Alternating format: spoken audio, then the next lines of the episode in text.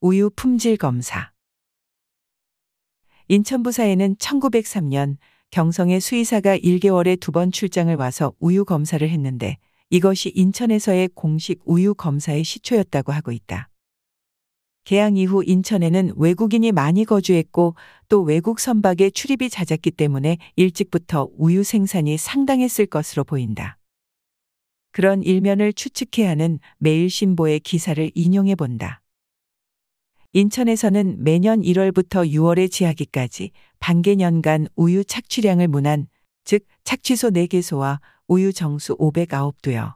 착취량 94석 5도 이승 구합인데 일합의 평균 7전이라더라.